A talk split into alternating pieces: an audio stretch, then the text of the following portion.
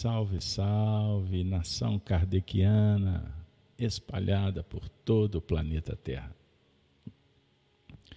É com enorme alegria que estamos de volta para mais um estudo do Apocalipse por Honório.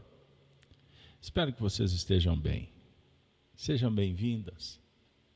Bem-vindo, amigo, pessoal, à casa de Kardec especialmente nesse momento em que iniciamos a transmissão desse estudo, que tem felicitado os nossos corações através da rede Amigo Espírita e o canal Gênesis, nas plataformas do YouTube, do Facebook.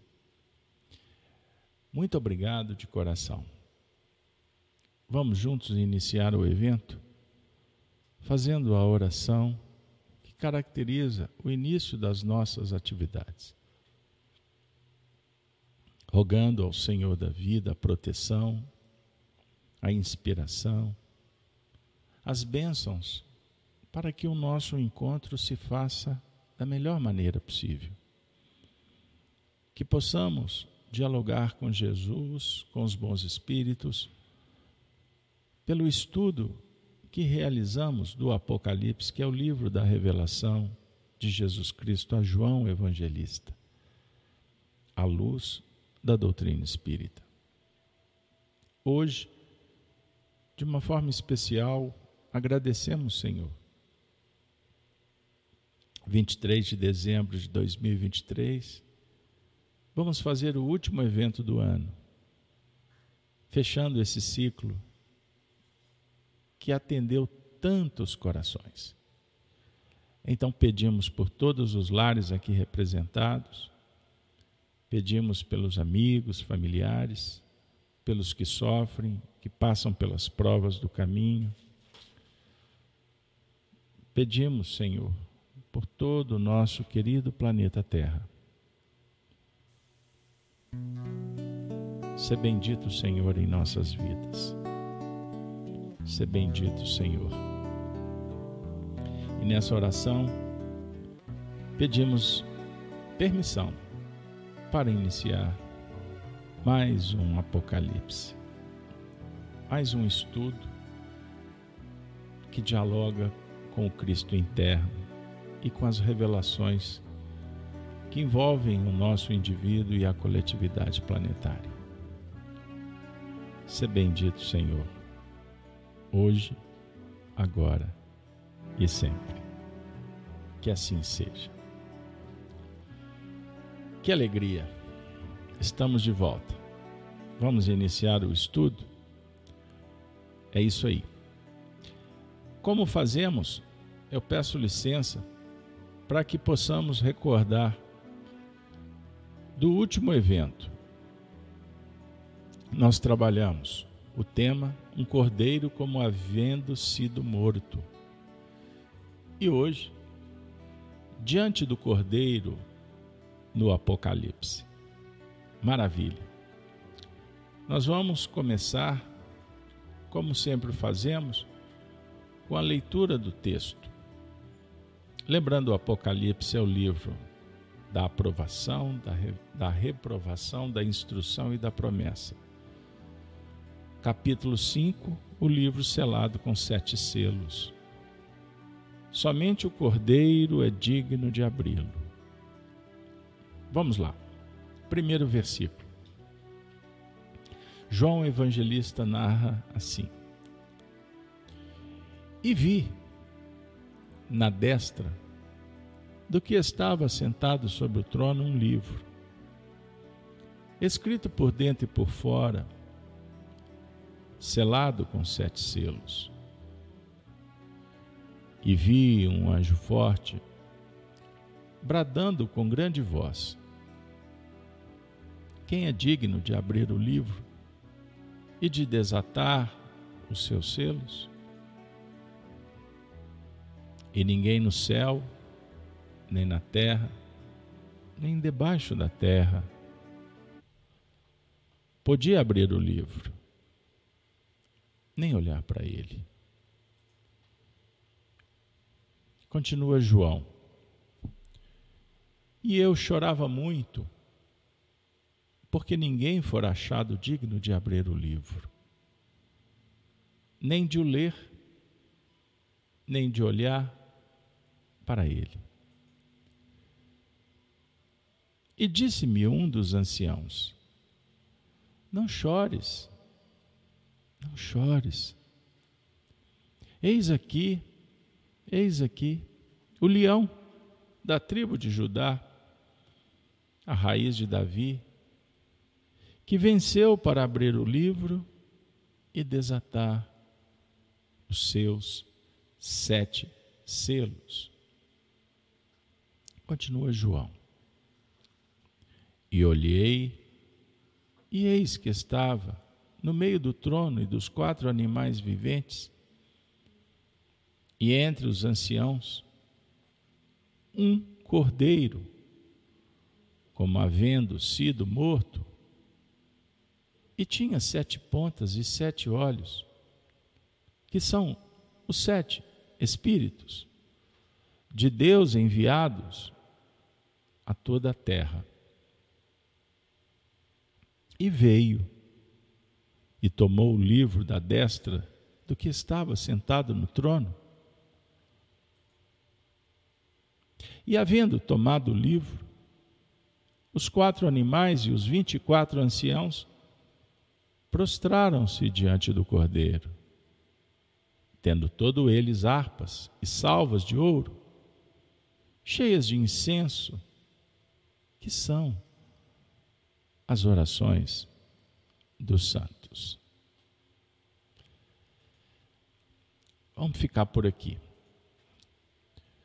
Hoje, diante do Cordeiro, no Apocalipse, nós vamos trabalhar o verso 7 e o oitavo. Mas antes de trazer a interpretação ocorrida no Grupo Emmanuel, nos anos 2000, quando estudávamos com o nosso querido, saudoso professor, companheiro Honório Onofre de Abreu. Vamos, recebendo esse passaporte, ir para a ilha de Patmos, observar João. Somos viajores do tempo. Imaginem a cena. João deixando o corpo por sobre a areia e sendo arrebatado em espírito para receber a revelação de Jesus Cristo. E ele tinha que narrar, explicar, conforme a tarefa dada por Jesus para que nós pudéssemos hoje estudar, compartilhando e sendo chamados por Jesus para outra revelação em nível pessoal. Mediunidade, a intuição.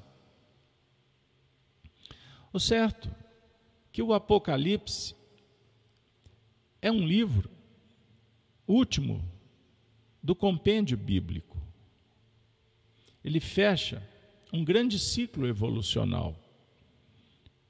Primeiro livro, primeiro verso, e disse Deus: haja luz. E tudo começou.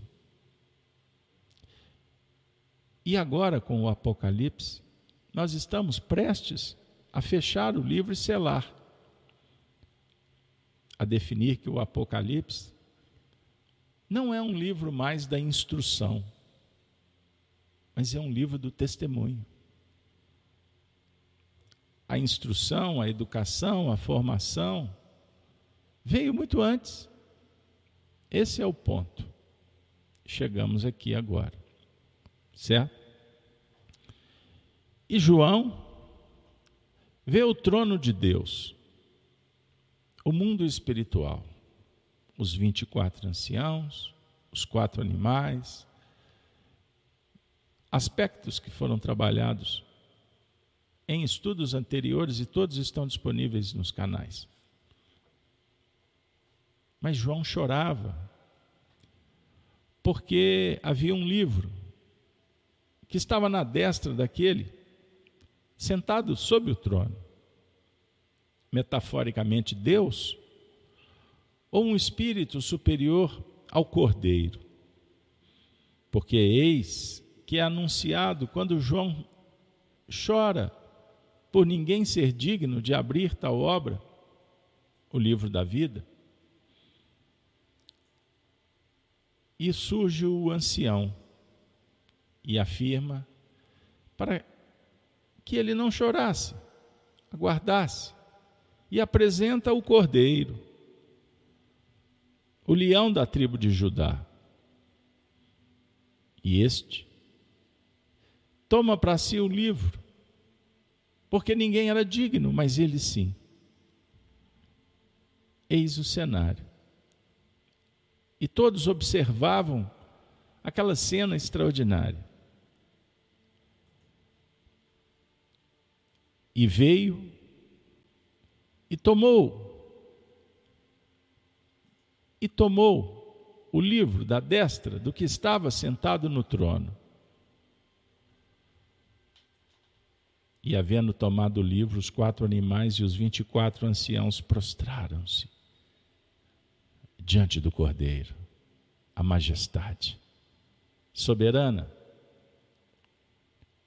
Tendo todos eles harpas e salvas de ouro cheias de incenso, que são as orações dos santos. Bom, esse é o contexto complexo, mas nós vamos agora trazer para vocês com muita alegria o estudo minucioso. Vamos juntos? Com vocês.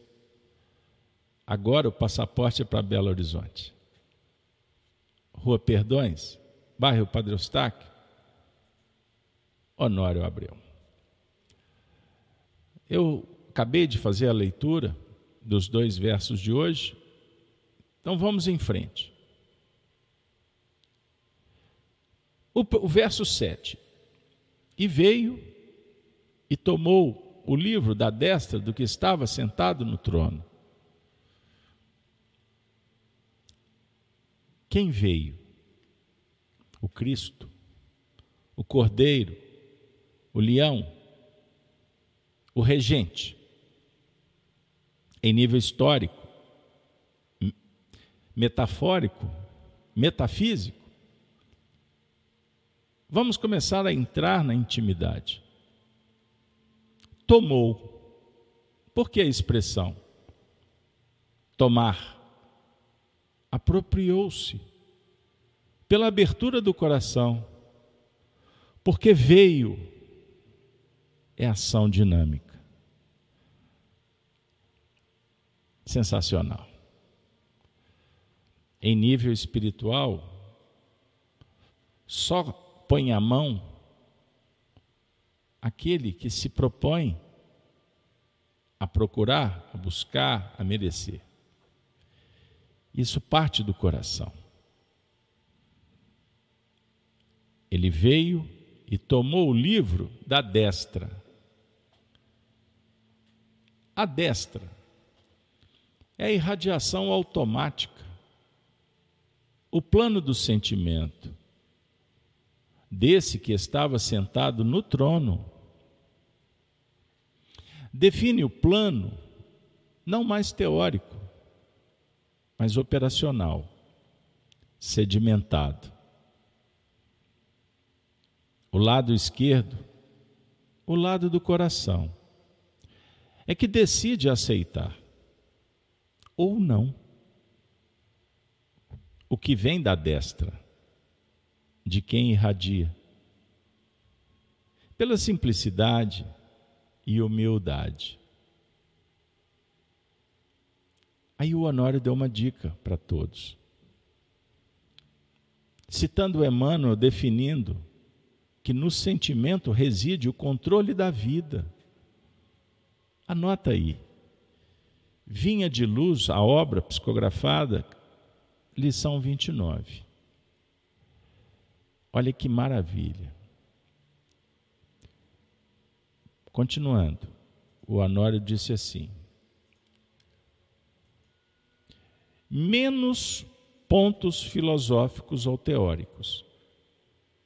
E mais, pontos já incorporados.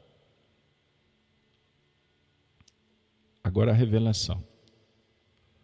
O Apocalipse não trabalha valores a serem incorporados, mas a aferição dos valores que se irradiam pela mão direita. Impulsos e reflexos automáticos. A realização.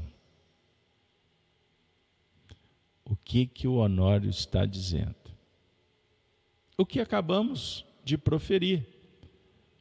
O Apocalipse é o último estágio dentro de um contexto educacional. O Apocalipse não trabalha valores não incorporados, só aqueles que já existem, que são possíveis operar, que se irradiam. Então o Apocalipse vai atestar o que irradia da destra, da mão direita.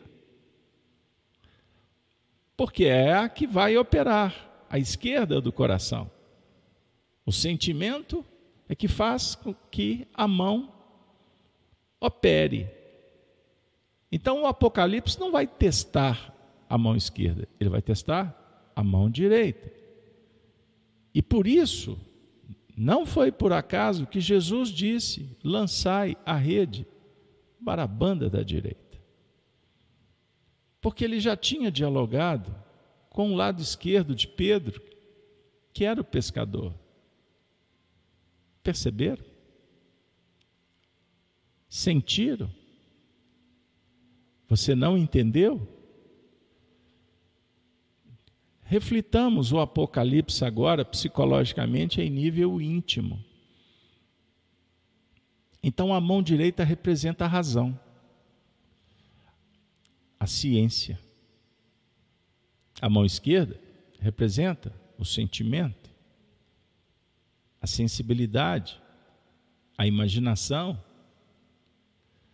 Não podemos ficar só com uma delas. São necessárias as duas asas. Perceberam? Então você veio estudar Apocalipse conosco, não para ser informada, mas para que todos possamos revelar, possamos dizer o que viemos. O Apocalipse não pode ser uma mensagem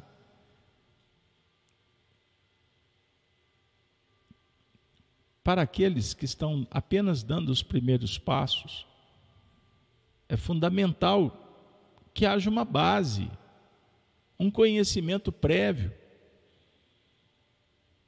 para que os assuntos sejam trabalhados, dinamizados, dentro de um contexto. Se posicione. Chegou a hora da verdade. O Apocalipse Portanto, não pode ser trabalhado nas praças para aqueles que querem apenas tocar flauta. A flauta da facilidade, do privilégio, do menor esforço. Não. O Apocalipse dialoga com aqueles discípulos que já estão marchando, confiantes, confidentes, resolutos, dispostos fazer diferença. Perceberam? Então a expressão e havendo tomado o livro define a metabolização, a incorporação, saneando o sistema vivo dentro de nós e que agora já trabalha, já trabalha com o equilíbrio. Olha que maravilha! Com a harmonia, que é o significado das harpas e salvas de ouro cheias de incenso, ou seja, irradiações balsâmicas, formando um clima psíquico adequado. É poesia, arte, harmonia, musicalidade. Perceberam? Então, tomar o livro não é um gesto simplório, é um movimento extraordinário, vivo, que brota dentro de você e que já entra em relação com o equilíbrio crístico. É mais ou menos o que, que o Honório está dizendo. Então vejam, o cordeiro tomou o livro, e os quatro animais e os vinte e quatro anciãos prostraram-se diante do cordeiro. Por reverência, por respeito, por reconhecimento e por gratidão. Não é um gesto automático, ele é metabolizado, ele foi inspirado. E agora reconhece a importância de se conectar com o livro da vida e com aquele que é digno de abrir. Porque nós ainda verdadeiramente não vemos. E como podemos pretender olhar, tirar o selo e ler?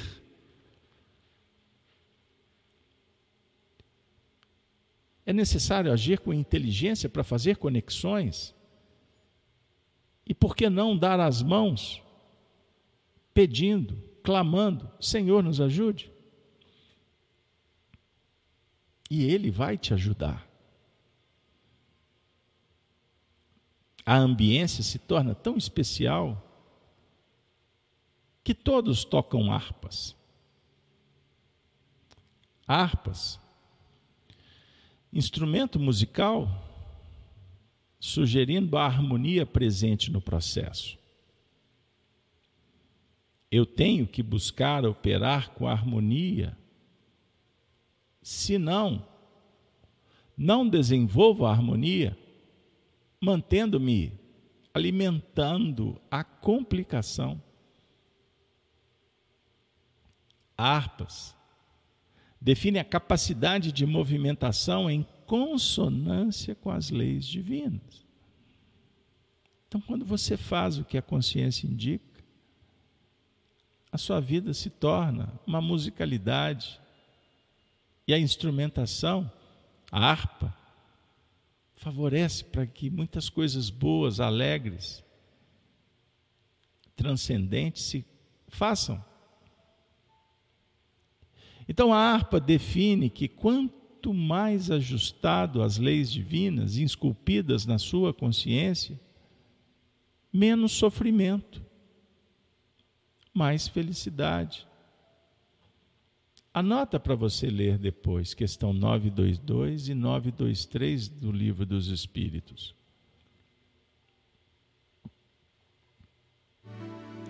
Enquanto cultivar a insatisfação crônica, com governos, com clima, com trabalho, com a família. Estou desajustado no processo. Olha aqui. Quantas vezes, quantas vezes nós nos pegamos reclamando, tripudiano, por não ter nada a dizer. Nossa, eu estou cansada. Meu Deus, que trânsito é esse da cidade? Ninguém suporta o calor, o frio.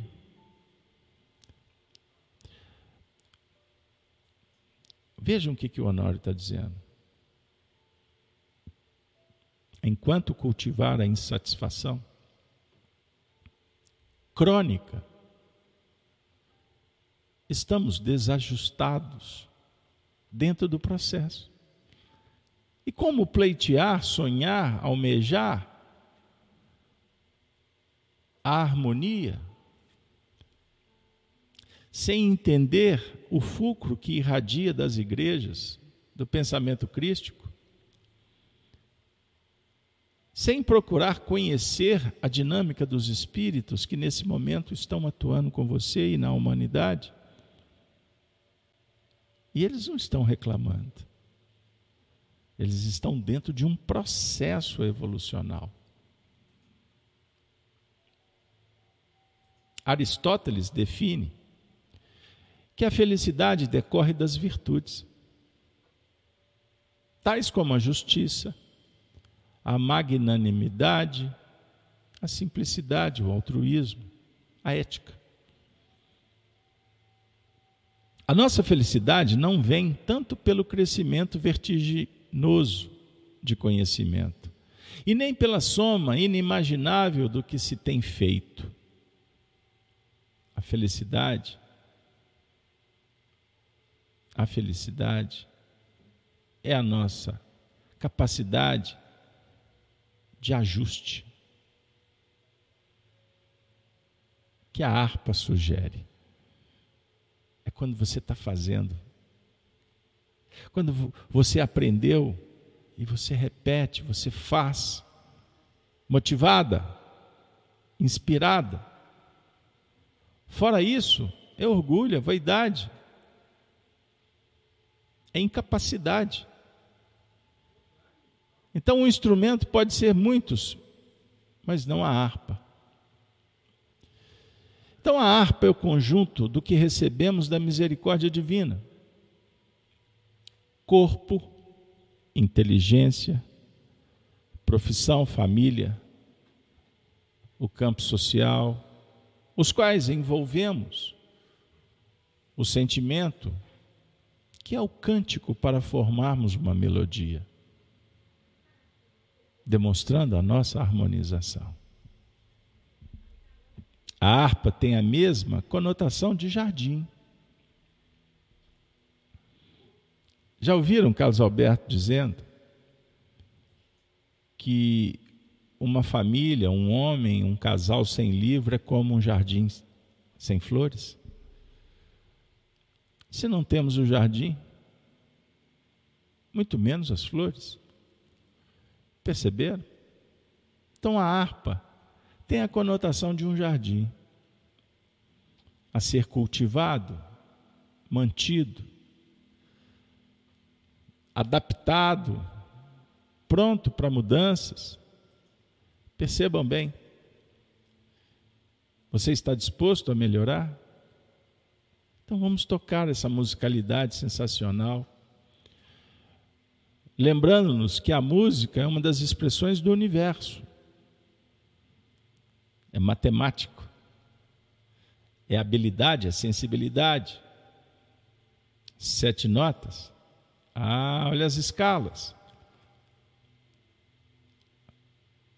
Há um entrelaçamento harmonioso universal a se expressar na música, na mística na matemática, acrescentando também a beleza, o perfume, a luz. É o sistema de ajustamento perfeito às leis de Deus. Ah, Deus de Espinosa.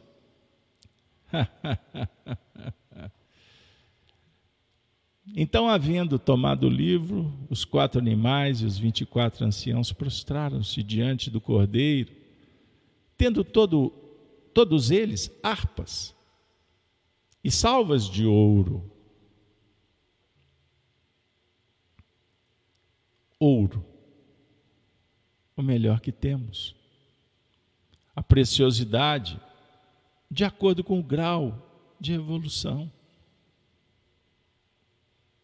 Para um é latão, ou zinco, ou prata.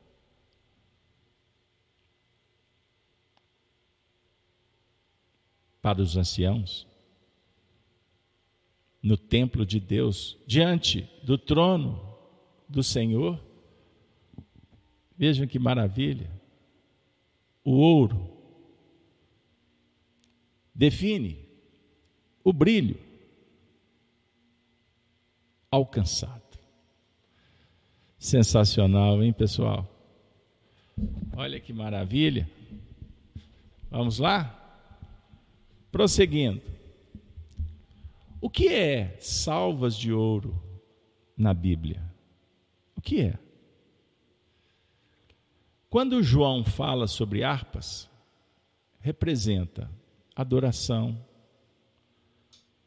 cânticos que sobem diante de Deus. Mas, quando fala de taças ou salvas de ouro, fala sobre oração, intercessão dos santos. Olha os anciãos, que sobem, sobem, sobem perante Deus. Que maravilha! Que maravilha! Que maravilha! É isso aí. Vamos em frente, com muita fé e oração. Então, salvas de ouro, cheias de orações dos santos, cálices ou taças, casamental, o invólucro, símbolo para as orações que levam consigo uma grande faceta das nossas aspirações, de nossos ideais. Então vamos fazer uma adaptação a esse momento histórico que vivemos agora em parceria em família, nós estamos usando das nossas orações como facetas de muitas aspirações, dos nossos sonhos, diante do Cordeiro. Nós estamos mergulhando no universo mental. É fundamental é assim que tudo começa a acontecer. Perceberam? Porque as orações dos santos mostra que esse incenso, que esse conteúdo representa em tese o melhor, o melhor dos corações. Santos, santos representam aqueles aspectos da nossa personalidade.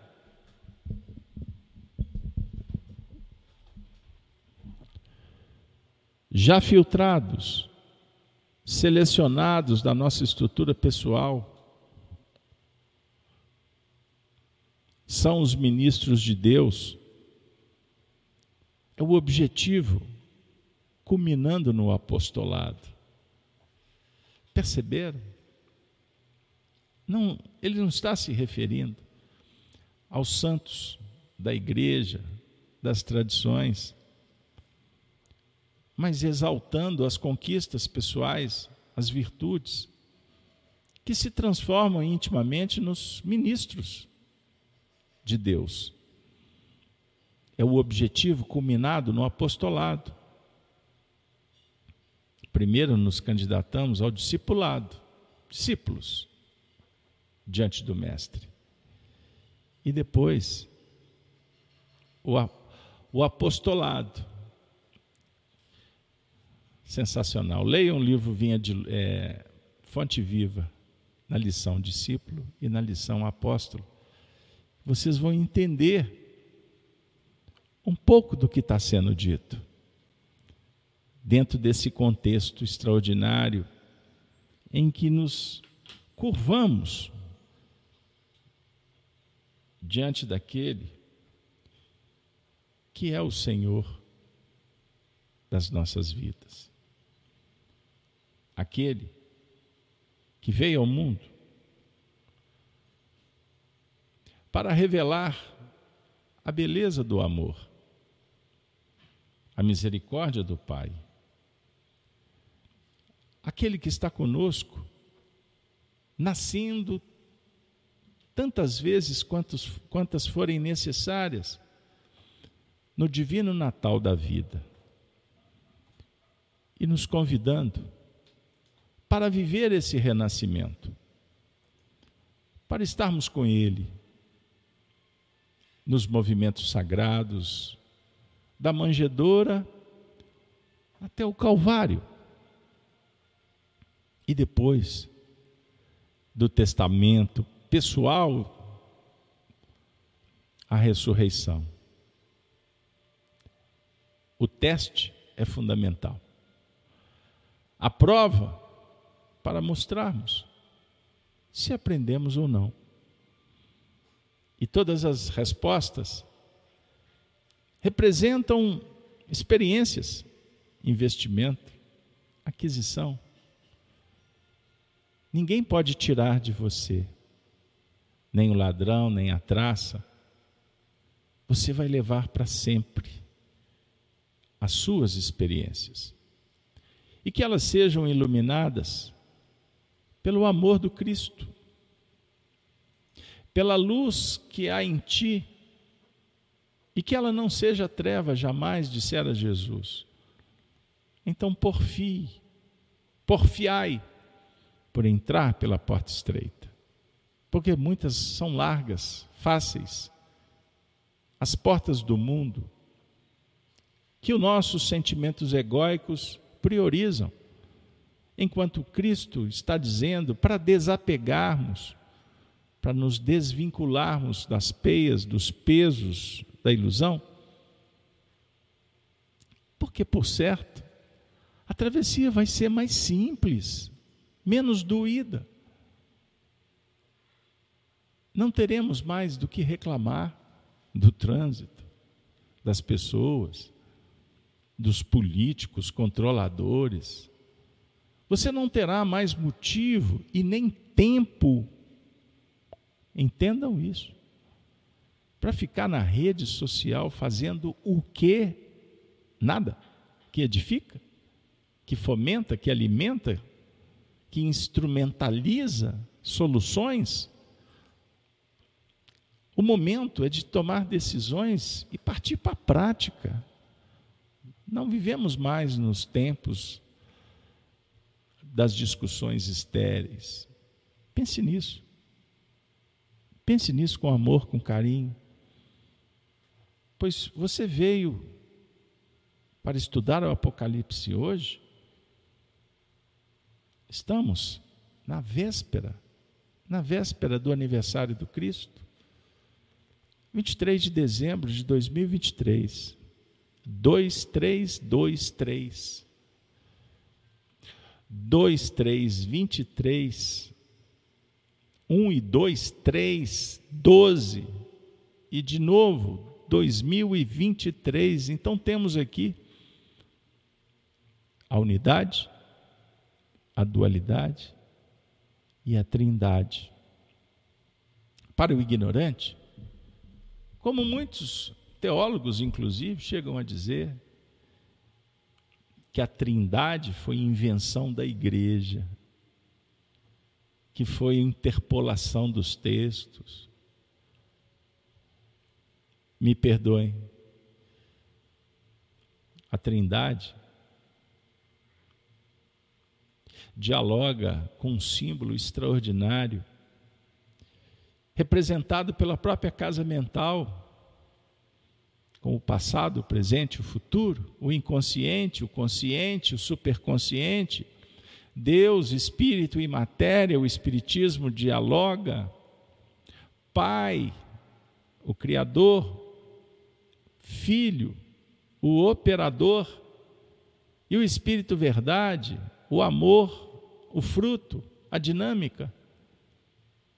Se estudarem a filosofia dos druidas, vocês vão encontrar 33 tríades. Estudem esse número 3. Vocês vão se deparar com ele em todo o universo filosófico. E disse Deus: haja luz. O Verbo se fez carne e o Espírito habitou e o mundo se renovou. A chave da revelação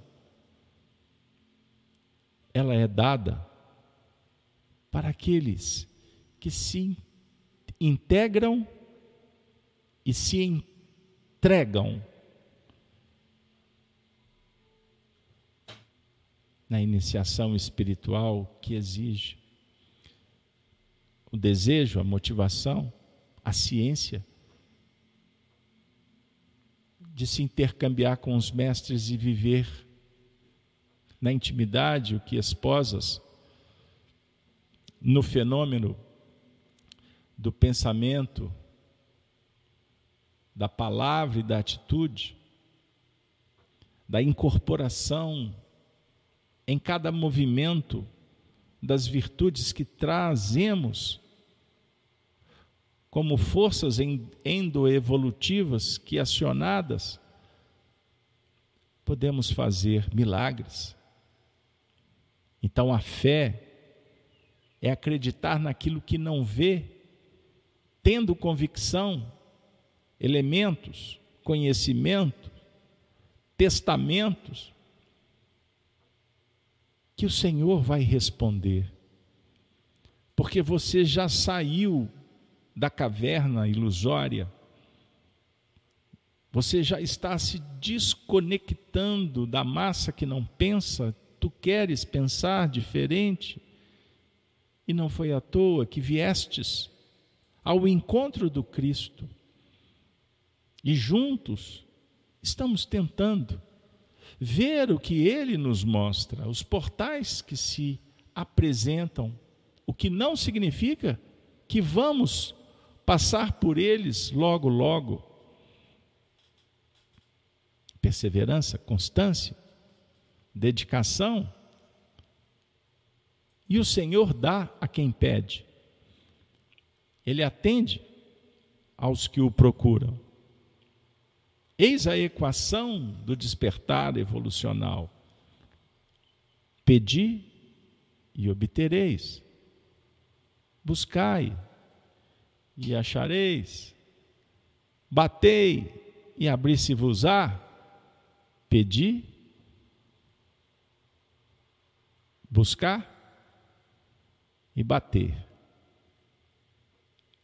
Universo trinário. A resposta vem. Paulo de Tarso, na questão 1009 do Livro dos Espíritos, falando do objetivo da humanidade, a perfeição, ele diz assim: gravitar para a unidade divina, eis o projeto. Para isso são necessários três coisas: justiça, amor e ciência. E três, forças contrárias, opostas, são impeditivas. Justiça, amor e ciência, você volta no caminho anticrístico, a ignorância, o ódio e a injustiça.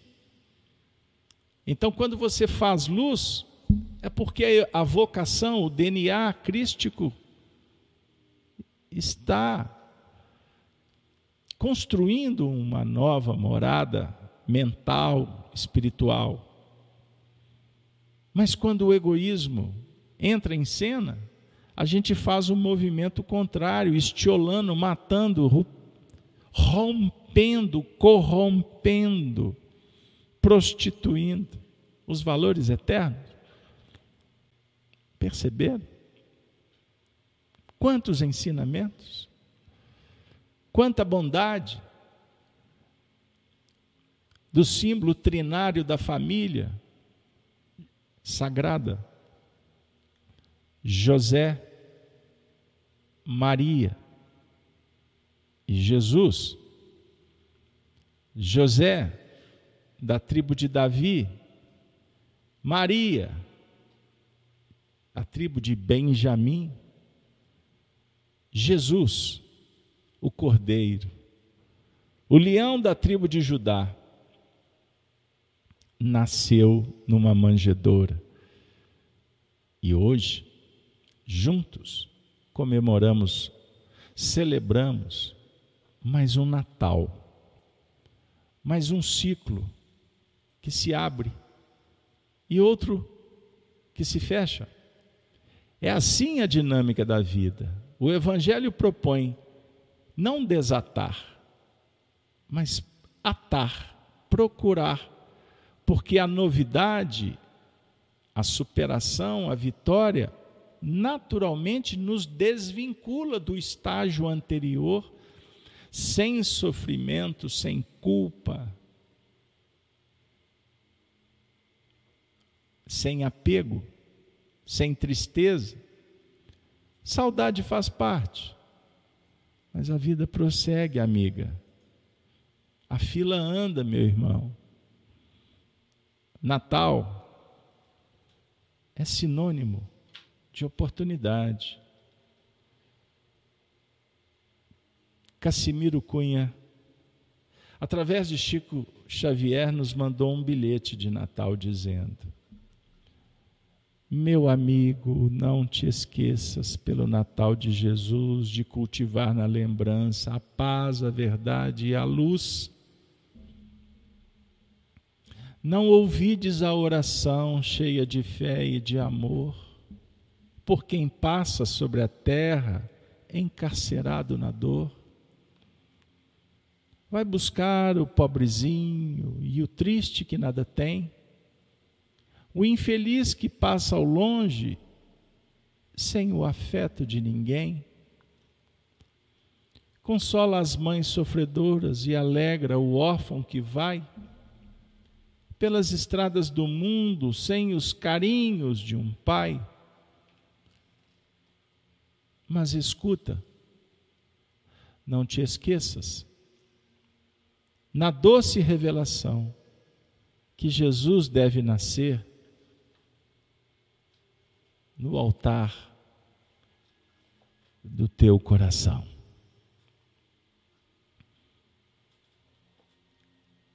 nesse singelo bilhete, bilhete de Natal. Inspirados em gestos simples, não te proclames inútil porque te falte vintém. O amor espontâneo e puro é a fonte de todo bem. Se o desejo de ajudar é a força com que te afinas, Resguarda-te na humildade, olha as coisas pequeninas. Toda delonga no auxílio é como luz que se atrasa na exaltação do melhor. Começa da própria casa. A queixa dos entes caros traze a bênção da esperança. Suporta com paciência o choro de uma criança se um parente vive errado, dá-lhe a vida. Estranha e louca, a prece no sentimento e a caridade na boca. Lava o prato que te serve, compõe a roupa da mesa, toma a vassoura e protege a formação da limpeza. Na indiferença da rua, por mais pressa em teu caminho, estende o braço ao enfermo, que segue triste sozinho. Atravessando a calçada, coopera em favor do asseio e desloca todo o entrave que perturbe o passo alheio. Estira a semente amiga no extenso lençol do chão envolvendo a própria estrada, em vida, perfume e pão.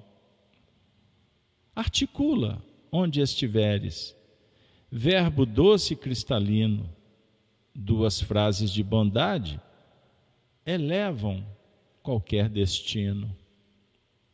Não ouvides, amiga, amigo, que Jesus, o Mestre da redenção, trouxe a luz do céu à terra no ouro do coração.